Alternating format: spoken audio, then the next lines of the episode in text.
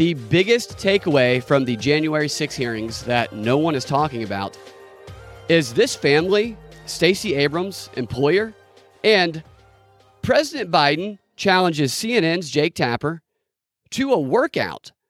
This is the Propaganda Reports Drive Time News Blast. I am Brad Binkley. The show is back this week after a couple of unexpected days off last week. That was not the plan. I actually recorded three and a half hours of special report material, and I was going to break that up into parts, and it was going to be released, you know, throughout the week. And when I went to go edit the files to break it up, the file was nowhere to be found. And as much as I would love to blame this on the CIA, the blame falls completely on me because I stream I record in StreamYard and there's a storage limitation. So what I do is I record, I download the file, then I delete it from StreamYard. What I did apparently, and I didn't discover this until it was too late when I went to go edit it, is I downloaded duplicate files of another show and zero files of the three and a half hour show because I am an idiot and that derailed the entire schedule for posting last week. So we will be back doing the regular shows this week, and I will get to that special report. I will re record it, but that is the plight of the podcaster. Good to be back, though. You might notice if you're watching this episode today that I am wearing an Atlanta Braves shirt, which is not something that I would typically do after the Braves just got blown out of the playoffs in a series that they were heavily favored to win. But I changed my policy on that after seeing something on CNN Here's what it was. And uh, I know you're rooting for the Phillies. That's a fact. if I weren't, I'd be sleeping alone. I married a Philly girl. Oh, yeah. All right. Thank you, sir. That is a fact indeed that the man who raised Hunter Biden was rooting for the Phillies to beat the Braves in the playoffs. The series was tied when he made that statement. Then immediately after that, the Braves just got destroyed in the two following games. Coincidence? I think not. So, in light of this video evidence of the president attempting to meddle in the outcome of a Major League Baseball playoff series, I will not be accepting the outcome of the NLDS, and I don't think the Braves should either. In fact, I don't think anyone should accept the outcome because, for the integrity of Major League Baseball, we all have to take a stand against this corruption. That's why I'm announcing today that I'm organizing an effort to stop the steal and restore faith in the integrity of America's favorite pastime. I invite you all to join me. Hashtag stop the steal. What are the odds that gets me flagged and gets this show taken down? I guess we'll find out. So there I was after the Braves, just, just, I mean, embarrassingly. It was one of the worst series I've ever seen in my life. I mean, it was awful. Ready to hate all things Philadelphia because of this and just the Braves getting a beat down. But then something extraordinarily glorious happened that changed my tune a little bit. Here it is. If you can't tell, I guess I should explain, describe this for listeners. Jill Biden went to the Philadelphia Eagles football game on Sunday, and I can't tell where. She looks like she's on the field, and they're trying to sing or something. But they put her up on the Megatron, and the Eagles fans, this is them booing, and see if you can make out what they're saying.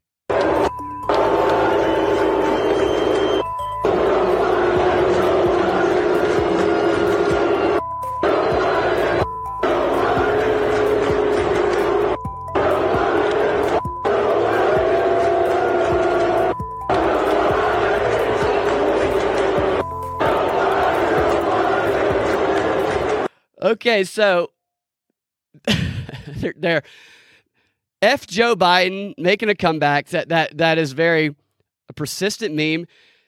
You're all right with me, Philadelphia. After that, the best part about that for the those who are listening is Jill and whoever it is that she's with down on the field. I, I have no idea who that is.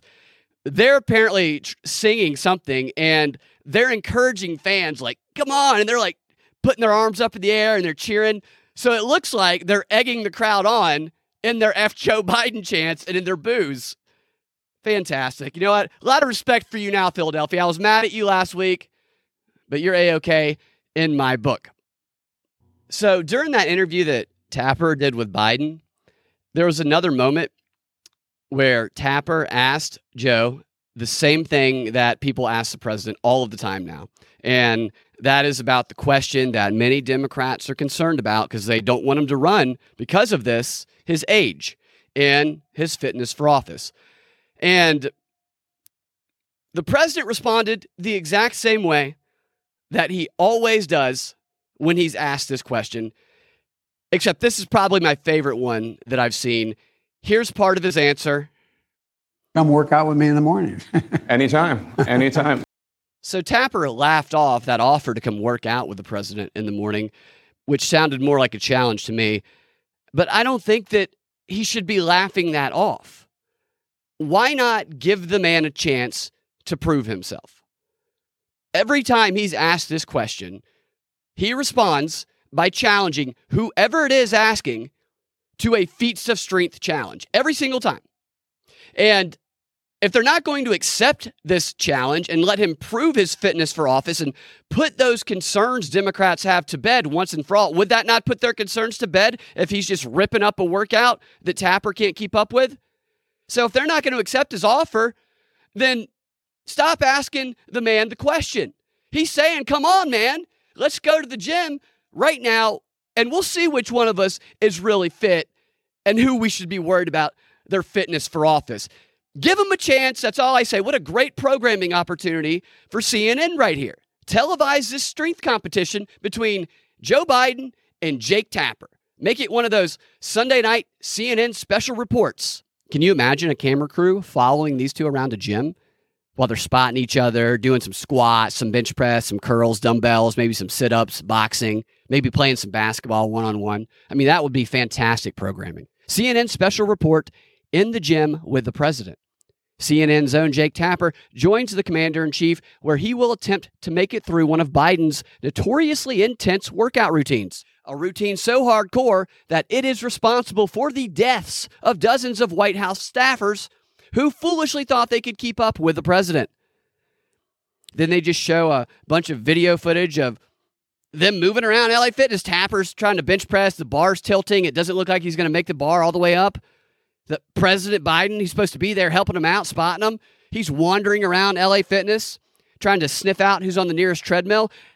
Please, CNN, I'm telling you, make this happen. Our president is literally a character from an episode of Seinfeld. Or you think you're better than me? Go ahead, pick out anything in the room here. I'll lift it up over my head. No one is lifting anything. The television.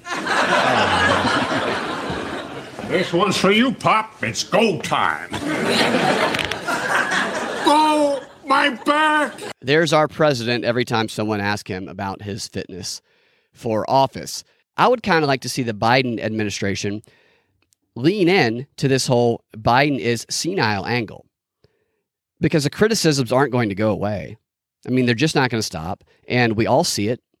And trying to cover it up and tell us that we didn't see what we saw, we didn't hear what we heard, none of us believe it. And it just makes us think that you lie all the time, which they do. But it doesn't help that they have to do this on a daily basis. So why not just accept it? Say, yeah, he is senile and turn it into a feature not a bug, a reason to vote for him is he is he is this senile and you're going to get another 4 years of some crazy hilarious stuff. I mean, I think that's the approach that you go because that really takes away that conflict point with those criticisms when you undermine it. Yes, he is senile. Uh, that's why we love him. They could do something like this. Roll with me on this for a second. A series of TikTok videos starring the president.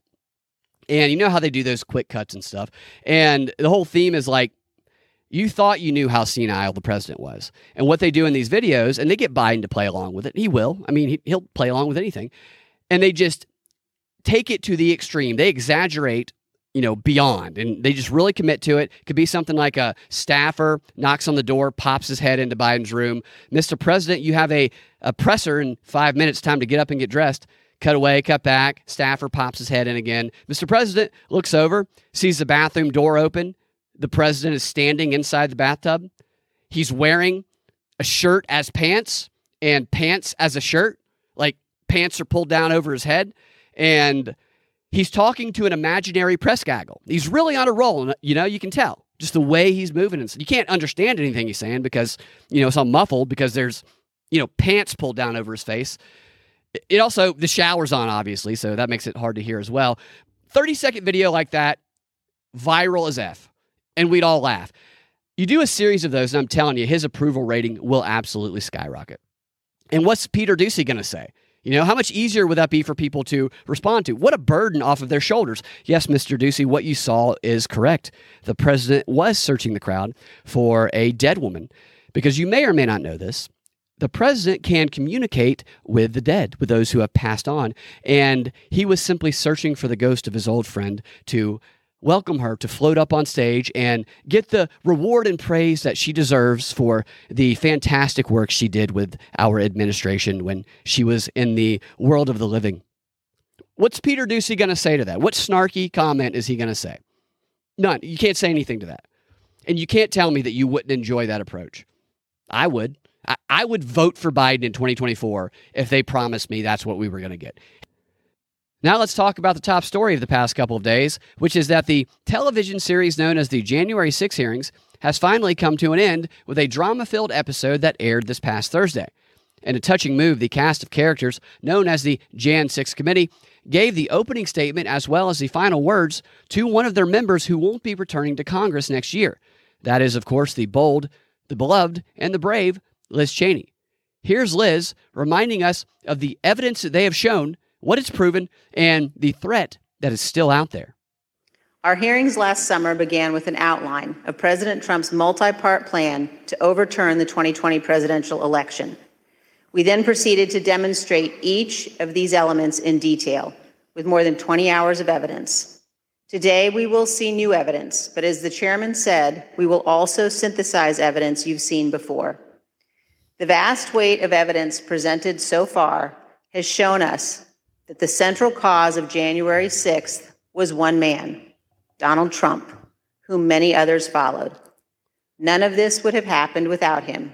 He was personally and substantially involved in all of it. Exactly how did one man cause all of this?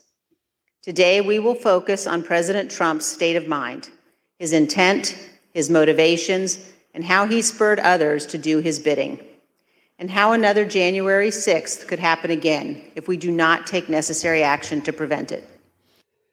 A moving opening statement from someone that I think we can all agree is a heroic American. It's hard not to well up with tears watching Liz as she shines here in the spotlight before she rides out into the sunset when her term in Congress ends this year. But Trump and Trump alone is responsible for something, an insurrection as they call it, that, based on the laws of our nation, never actually happened. But that's okay because when you're playing pretend, laws don't matter, and those responsible for these imaginary crimes in this world of fantasy must be held accountable and they must be stopped before they commit yet another imaginary crime. They've been telling us this for quite a long time that our democracy is facing an imminent threat that's greater than any we've ever faced before, and that if we don't do something now, that America will in fact be destroyed and so will everything that we have ever known. I kind of have a hard time believing that they believe themselves when they're telling us this, when they're warning of our impending doom, because these hearings have been going on since June. And when you truly fear that our ultimate demise is upon us, you don't tease out the reveal of the evidence that you say is needed to stop it before it happens for five months. Because in the world of the non pretend, that's what we call withholding evidence. And those who do it could find themselves facing obstruction of justice charges and even time in prison. Because if there is such a threat as they say that there is, if that's a fact, those who withhold that information about how we can stop it or that would enable us to stop it, well, they're as big of a threat as those who they point the finger at. But I digress. I know that we're not dealing in the realm of reality here. We're dealing with a television show.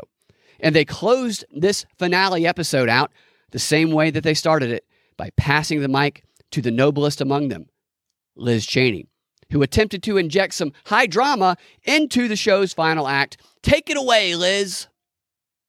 Mr. Chairman, at some point, the Department of Justice may well unearth the facts that these and other witnesses are currently concealing. But our duty today is to our country and our children and our Constitution. At some point, the Department of Justice may unearth facts, and then we need to hold them accountable. I'd love to hear a prosecutor say that during an actual legal proceeding. Uh, Your Honor, we may at some point unearth facts that prove the charges against the defendant, so we petition the court to keep the defendant detained indefinitely until those facts can be discovered, because we know that they one day will. Actually, come to think of it, maybe that is what the prosecutor in some of these January 6 insurrectionist, you know, trials. Maybe that's what they argue because there are some of these guys who they have kind of been detaining indefinitely. I'm going to start this from the beginning because this is her closing statement and I won't stop at this time. I will point out for those who are watching though, the guy over her left shoulder, I think he's got red hair, he's got a real intense look on his face. He he appears to be looking down his phone, looking down at his phone frequently, and he appears to be reading a text from someone that he's going to kill later. Mr. Chairman, at some point, the Department of Justice may well unearth the facts that these and other witnesses are currently concealing. But our duty today is to our country and our children and our Constitution. We are obligated to seek answers directly from the man who set this all in motion. And every American is entitled to those answers, so we can act now to protect our republic. So this afternoon, I am offering this resolution that the committee direct the chairman to issue a subpoena for relevant documents and testimony under oath from Donald John Trump in connection with the January 6th attack on the United States Capitol. Thank you, Mr. Chairman. I yield back. Gentlelady yields back. If there's no further debate, the question is on agreeing to the resolution. Those in favor will say aye. Aye. Those opposed is no. In the opinion of the chair, the ayes have it. Mr. Chairman, I request a recorded vote. A recorded vote is requested. The clerk will call the roll. Ms. Cheney. Aye. Ms. Cheney, aye. Ms. Lofgren. Aye. Ms. Lofgren, aye. Mr. Schiff. Aye. Mr. Schiff, aye. Mr. Aguilar. Aye. Mr. Aguilar, aye. Mrs. Murphy. Aye. Mrs. Murphy, aye. Mr. Raskin. Aye. Mr. Raskin, aye. Mrs. Luria. Aye. Mrs. Luria, aye. Mr. Kinzinger. Kinzinger, aye. Mr. Kinzinger, aye. Mr. Chairman. Aye. Mr. Chairman, aye. The clerk will report the vote. Mr. Chairman, on this vote, there are nine ayes and zero noes. The resolution is agreed to. Without objection, a motion to reconsider is laid on the table. Wow. Trump must be subpoenaed for the children. What a mic drop ending that was there. That's not me saying that. That's actually how this thing has been reported in the news, celebrated by people like Stephen Colbert and uh, the other late night shows and whatnot. For so long, we've been asking the question Will the January 6th committee subpoena Trump? And just when we thought it wasn't going to happen, bam, they close out the finale with their biggest move yet voting to subpoena Trump himself. You know what? I think I can help them out there a little bit with that last scene where they're all giving their individual votes. Let's hear that one more time. Mr. Chairman, I request a recorded vote. A recorded vote is requested. The clerk will call the roll. Ms. Cheney. Aye. Ms. Cheney, aye. Ms. Lofgren. Aye. Ms. Lofgren, aye. Mr. Schiff. Aye. Mr. Schiff, aye. Mr. Aguilar. Aye. Mr. Aguilar, aye. Mrs. Murphy. Aye. Mrs. Murphy, aye. Mr. Raskin. Aye. Mr. Raskin, aye. Mrs. Luria. Aye. Mrs. Luria, aye. Mr. Kinzinger. Kinzinger, aye. Mr. Kinzinger, aye. Mr. Chairman. Aye. Mr. Chairman, aye. The clerk will report the vote. Mr. Chairman, on this vote, there are nine ayes and zero noes. The resolution is agreed to. That second vote there, not the first one they did where they all shouted out and voted at the same time, the one they specifically did for camera, where the camera followed them around the room, capturing the super serious expressions each committee member had on their face as they voted aye, aye, aye. Why'd they do that? I mean, everyone just shouted aye. We knew what the vote was, so why did we do it again? They did it again because this is part of that new format they're experimenting with the congressional hearing as a Netflix TV drama format that they are not bashful about talking about. That's why they did that a second time. They were producing the show in real time. And that second time around, that was the big finale scene that they had pre scripted and rehearsed. I mean, this whole thing is tightly scripted, and everything we've seen in all of these, it's been rehearsed. And this is not me saying this. This is this is admitted. They brought in a TV producer to help them do this. The committee members were directed to stick to script. They had teleprompters throughout these hearings that they used to help them with their lines so, so that they could stick to script and keep things moving.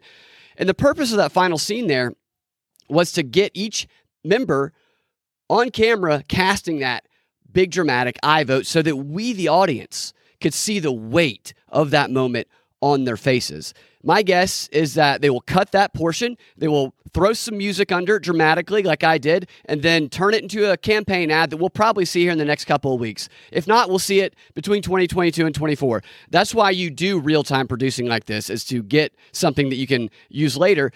And that's why I thought that moment there was so interesting because you could see that new format that they're trying kind of shining through while at the same time seeing how bad they are at using that format. They're not very good at it. Go back and watch it again and look at how hard all of the committee members are face acting as the camera's panning around.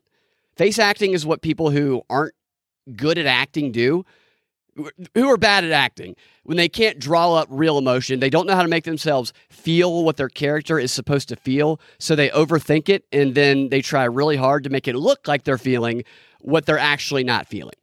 And it results in people making a bunch of weird expressions on their face that aren't believable and usually are pretty funny you can tell looking at their faces that they knew the camera was going to be going around, that they knew that this was the big moment, and that they had rehearsed this and they had been told how they were supposed to act, and that they were in their head about it because they did it very poorly.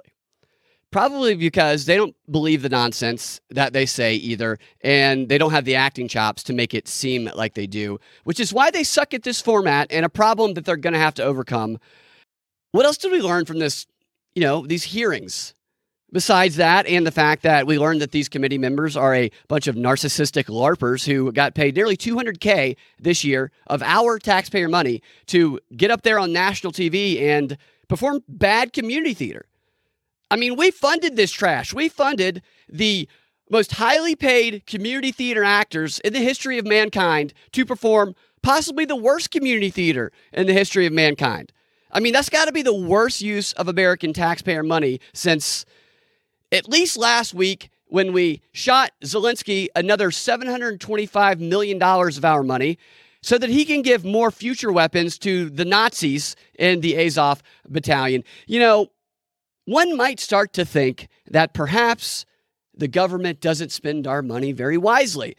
A crazy thought, a preposterous thought, of course, one that I, who wakes up every morning in solidarity with Ukraine, would never, ever, ever ponder. But one might think that. But that's neither here nor there. Let's jump into what I believe is the number one takeaway from these hearings, as stupid as they were, that nobody's talking about, probably on purpose, but they have broader global relevance. And I'm going to try and give you the condensed version of it. The number one goal of the January 6 hearings was not about Trump and January 6.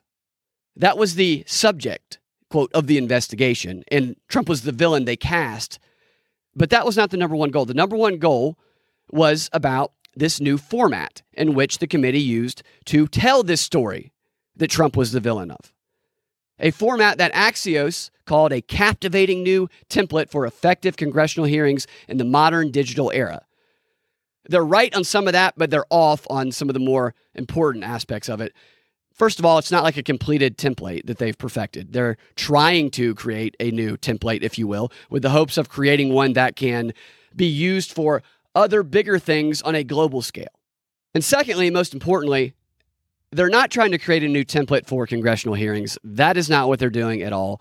They were just experimenting with the template in that in that setting. what they're trying to create is a new template for global governance, for global control, one that they can use for international war mobilization, one that they can use for global information warfare and subversion, a format that they can use to do these things in their ideal, anyway, from the comfort of their own home country in their slippers. What they're basically trying to do is they're trying to merge Hollywood style production and performance wholly with politics and conduct politics in the form of a gripping Netflix style television drama, as we discussed earlier, that they can then stream directly into the minds of their target audiences through the various screens that are around us, which they see those as points of contact. That's how they view these screens, these psychological warfare operators do. I saw one of them talking during a panel discussion, and he said it's good that three year olds have phones in their faces all the time because that gives us a direct point of contact to basically indoctrinate and propagandize them unfiltered. Their parents can't intervene. Direct connection to their brains. This is beneficial to them, this format in ways that are obvious, but also because of the technology and the connected world, they can reach people with their messages in, in the form of these dramatic, gripping TV shows in countries, including adversary countries, very quickly and very easily, almost instantaneously, actually. And the January 6 hearings were the early stages of this attempt to achieve this here in America. But if the idea is that they're going to essentially rely on a television series that is as gripping and addictive as our favorite Netflix show, they have to mirror more than just the production and the narrative structure and the episodic format that they were trying to mirror, mirror with the January 6 hearings. They have to mirror the quality of the performance, the quality of the acting. This gets back to what I was talking about a moment ago, how they suck at the acting, which makes the whole thing suck. Nobody's watching Breaking Bad starring Liz Cheney. Not gonna get not gonna get the ratings there. This is why I think the World Economic Forum called for well known actors to play a more prominent role in the creation of global policy and, and global governing, which they did in a paper earlier this summer. People like Cheney and Schiff are going to be replaced with people who are good performers. The performers might not be people who are well known, or maybe they will, but we see it already. AOC is an actor. Okay, they they they're gonna start bringing in people that have true acting chops. That's gonna become a mark of political leaders of the future. The ability to embody the role, the character that they're playing in a authentic and believable way that can be captured on camera in a television series style format. Which brings me to my final point on this. The January 6 hearings were the domestic experiment in this governance model. Any guesses on what the international experiment with this model is? That would be the World War III mobilization effort led up by the man cast in the lead role, Volodymyr Zelensky. That is the international experiment. Same experiment. One domestic, one international. I'm going to play you one clip. I'm going to stop it a couple of times of Zelensky's personal Goebbels, the Ukrainian Goebbels, where she is talking about the lessons learned from the successful information warfare that she and others have been conducting in the Russia Ukraine war. And she's also given recommendations. Specifically, she's given the recommendation to get Hollywood to conduct the information warfare on behalf of the government. My fourth position would be using Hollywood. Hollywood springs to action because in today's world world we see more and more how entertainment and politics mutually penetrate each other we all remember that uh, president zelensky also comes from the entertainment world this is why i think that to the january 6th committee and those behind it the format and getting that workable format they can use at scale is more important than actually getting trump because we see the same thing here what they're doing here with zelensky is they're doing an experiment in exercising global power using a Hollywood style narrative structure led by literally an actor who has a production studio where you can see him in front of a green screen being produced on some of these these videos that do have some of that background stuff there. She's right about Hollywood and politics penetrating each other. They always have, but the line between them is fading away. It's pretty much going to be gone. I mean, you can hardly find a TV show that doesn't have an obvious political agenda within it, and you can hardly turn on the news without seeing some politician or activist working on behalf of an agenda, doing some theatrical performative stunt masked as fighting for a political cause, just to capture our attention. I mean, AOC does it all the time. Stacey Abrams, I'll remind you, was accepted to an exclusive arts high school when she was like 16 that she had to audition for, and her original focus was acting before she switched to politics. She also was recently cast as the president of the world in Star Trek Discovery. Rachel Maddow is in, I believe, every single episode of Batwoman as the voice of Gotham who sets the context at the very beginning of the show. The line is blurring and it's intentionally being blurred. But the problem they have in achieving this full merging, which I talked about a little bit earlier too, but this is the other side of it, is when the January 6 hearings tried to be like Hollywood TV series, it sucked real bad because they're bad at it. They're bad acting. And when a TV show tries to be political, forcing an agenda down our throats and casting politicians that are divisive in them, the shows are terrible and they get canceled. So they both suck at it. But they're going to keep trying to improve. She spells this out even more in this next clip. This story attracts so many directors, writers, and Hollywood stars like uh, Sean Penn, Angelina Jolie, Mila Kunis. They are attracted to get in touch of the history in making through introduction to the political leader, political star who came from the entertainment world. While President Zelensky is the most popular Ukrainian now in the face of Ukrainian resistance, uses these opportunities to promote Ukraine in the world political agenda. Did you catch that? She can be hard to understand. The political star who came from the entertainment world, talking about Zelensky, whether they're attracted to him. And while Zelensky is the most popular Ukrainian, now the face of the Ukrainian resistance, using these opportunities to promote Ukraine in the world political agenda. That's what she said there. And again, she's talking about this in the context of how to successfully conduct information war. Get get Hollywood use their storytelling te- telling techniques and give a actor frontman who can do it well. All right, we got about I think 30 more seconds of this clip and in the next one she really just says what we've all known has been going on for quite some time, but first time you're ever going to hear one of these people who are work behind the scenes talk this openly and this giddily about it. And of course, we not we don't need to forget that um, all of this is happening online as, as, much as never. We literally are watching a live online show where we can condemn the enemies and cheer for brave heroes. We're watching an on live online show. It's all happening on live where we can condemn the enemies and cheer the heroes. You see the parallels with January 6th again. My New York Times friend Andrew Kramer said that nowadays everyone wants to be a Ukrainian a little bit. Every Ukrainian soldier and volunteer contributed to this, and most of all, Ukrainian President Volodymyr Zelensky, who naturally changed his image, forgetting about proper suits and tidy shaving for the other more appropriate uh, version of him. Do you want to be Ukrainian a little bit? Do you feel that way? Do you lay in bed at night saying, "Man, I, I wish I could be more like the Ukrainians, you know? No, probably not. And I'm, I don't really buy that, but that that's what they want to be true. And the way they're attempting to manifest this into being is by conducting information warfare, not against Russia, against the American people. With the objective being to create that sentiment of wanting to be like the Ukrainians, wanting to be like Z, like Zelensky among Americans. It's like the old Gatorade commercials, like, I want to be like Mike, except it's be like Z. Because if they can get Americans to want to be like Z, then Americans will continue supporting sending tax money over to the Ukrainians. Give them all of our money because we're in solidarity. And eventually, if the time comes that Z calls for us to send troops on the ground over there and to officially join the war and fight alongside Z, we don't we can't be like Z, or maybe we can. We can go fight next to him.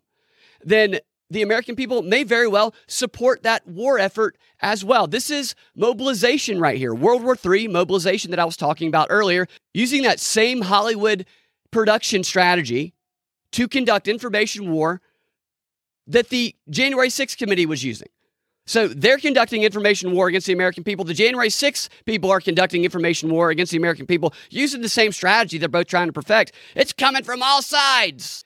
And what's really wild about this is that both the January 6th committee and Zelensky claim to be fighting for the exact same cause against the exact same enemy. They both claim to be fighting to protect democracy in the face of an anti democratic authoritarian enemy who is intent on destroying it once and for all. That enemy, according to Jan 6 people, is Trump and MAGA Republicans who question the elections. And according to Zelensky, it's Putin and the Russian military. This is the same experiment in this new style of politicking. Is that a, is that a word? Politicking. One's just domestic, the other's international. The difference being that the Jan 6 committee's efforts are like the community theater version of Volodymyr Zelensky's effort. For example, as she said, Zelensky molded himself with his wardrobe, his, his facial hair into the character that he was cast to play. Got rid of the suits. He needed to be the everyman. He needed the green shirt on so he could be more relatable. The January 6th committee didn't do that, but they're going to have to, which is why it is important for this model that they're playing with it's important for them to start filling the political ranks with people who have good acting chops. On camera, good on camera acting chops. This is online digital show, just like she said, designed to grip us.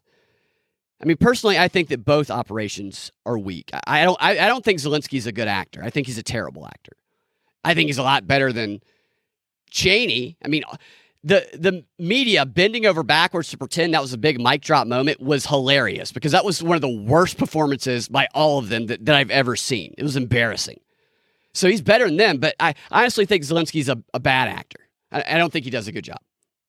They would have us believe otherwise. But it, it just it, I, I I think the reason people are really buying into the whole solidarity thing is because the media is hammering us over the head with the idea that everybody else. I think they're using a bandwagon effect and tribalism. I don't, I, I don't think it's his acting that's working. So I guess that was my condensed short version of that. Before we get to the final story of the day, which is going to be about a ping pong player who just doesn't know how to not give 150%, I want to tell you guys what we're going to talk about in the DNB XR, which is when going woke backfires and lands your trans kid in the military, and 100 things you're not supposed to know. Number two, if you want to get access to that subscriber only content, you can go to patreon.com slash propaganda report and subscribe there today.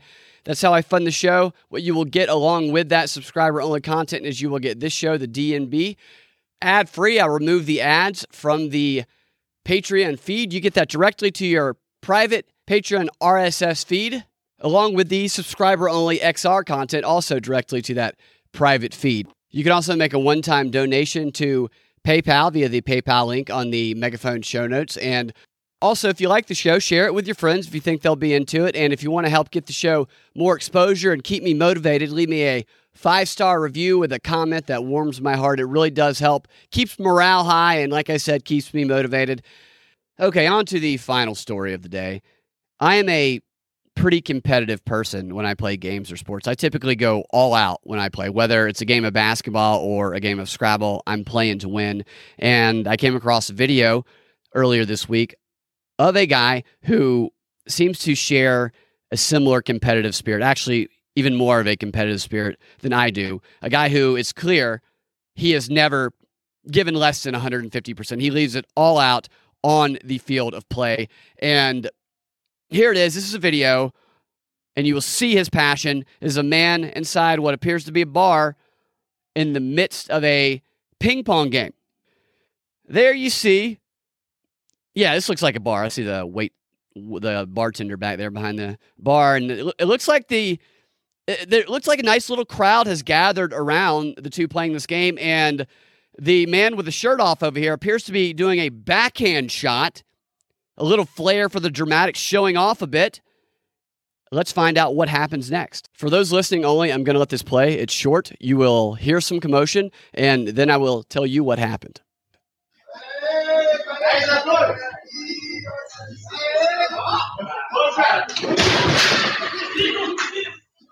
I don't think that was America's Funniest Home Video stage.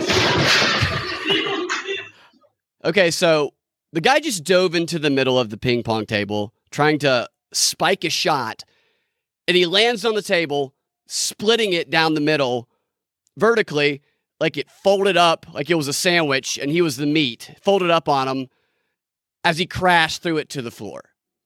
This is a guy who's playing with his shirt off, and he, he has what might be described as a healthy beer gut, who just moments before this was trying to show off by hitting shots behind his back. What was he trying to do there? Did, did he win that point? I think he might have won that point because he dove on the table to spike the ping pong ball down. And I think he won the point in the process because he was trying to spike it. Let me see. He did. He won that point. I, I didn't even realize he won the point the first time I watched that. Good for him. I mean, you got to leave it all out on the on the field, the table, whatever. Just split that table right down in half. That was I don't think that was staged. I think that was real. I think that guy he, he just he wasn't going to lose. He saw a chance to get that spike and he took it. All right, y'all, that'll do it for the Drive Time News Blast today. The conversation will continue in the subscriber only portion of the show, the DNB XR, which you can get access to by going to patreon.com slash propaganda report and subscribing there today. You can also find the Propaganda Report podcast wherever you get your podcast, but you obviously know that. Again, tell a friend about it, leave a five star review. It warms my heart, keeps me motivated, and helps us grow. We'll talk to you next time. Oh, check out the new website, propagandafight.com. Have a fantastic rest of your day.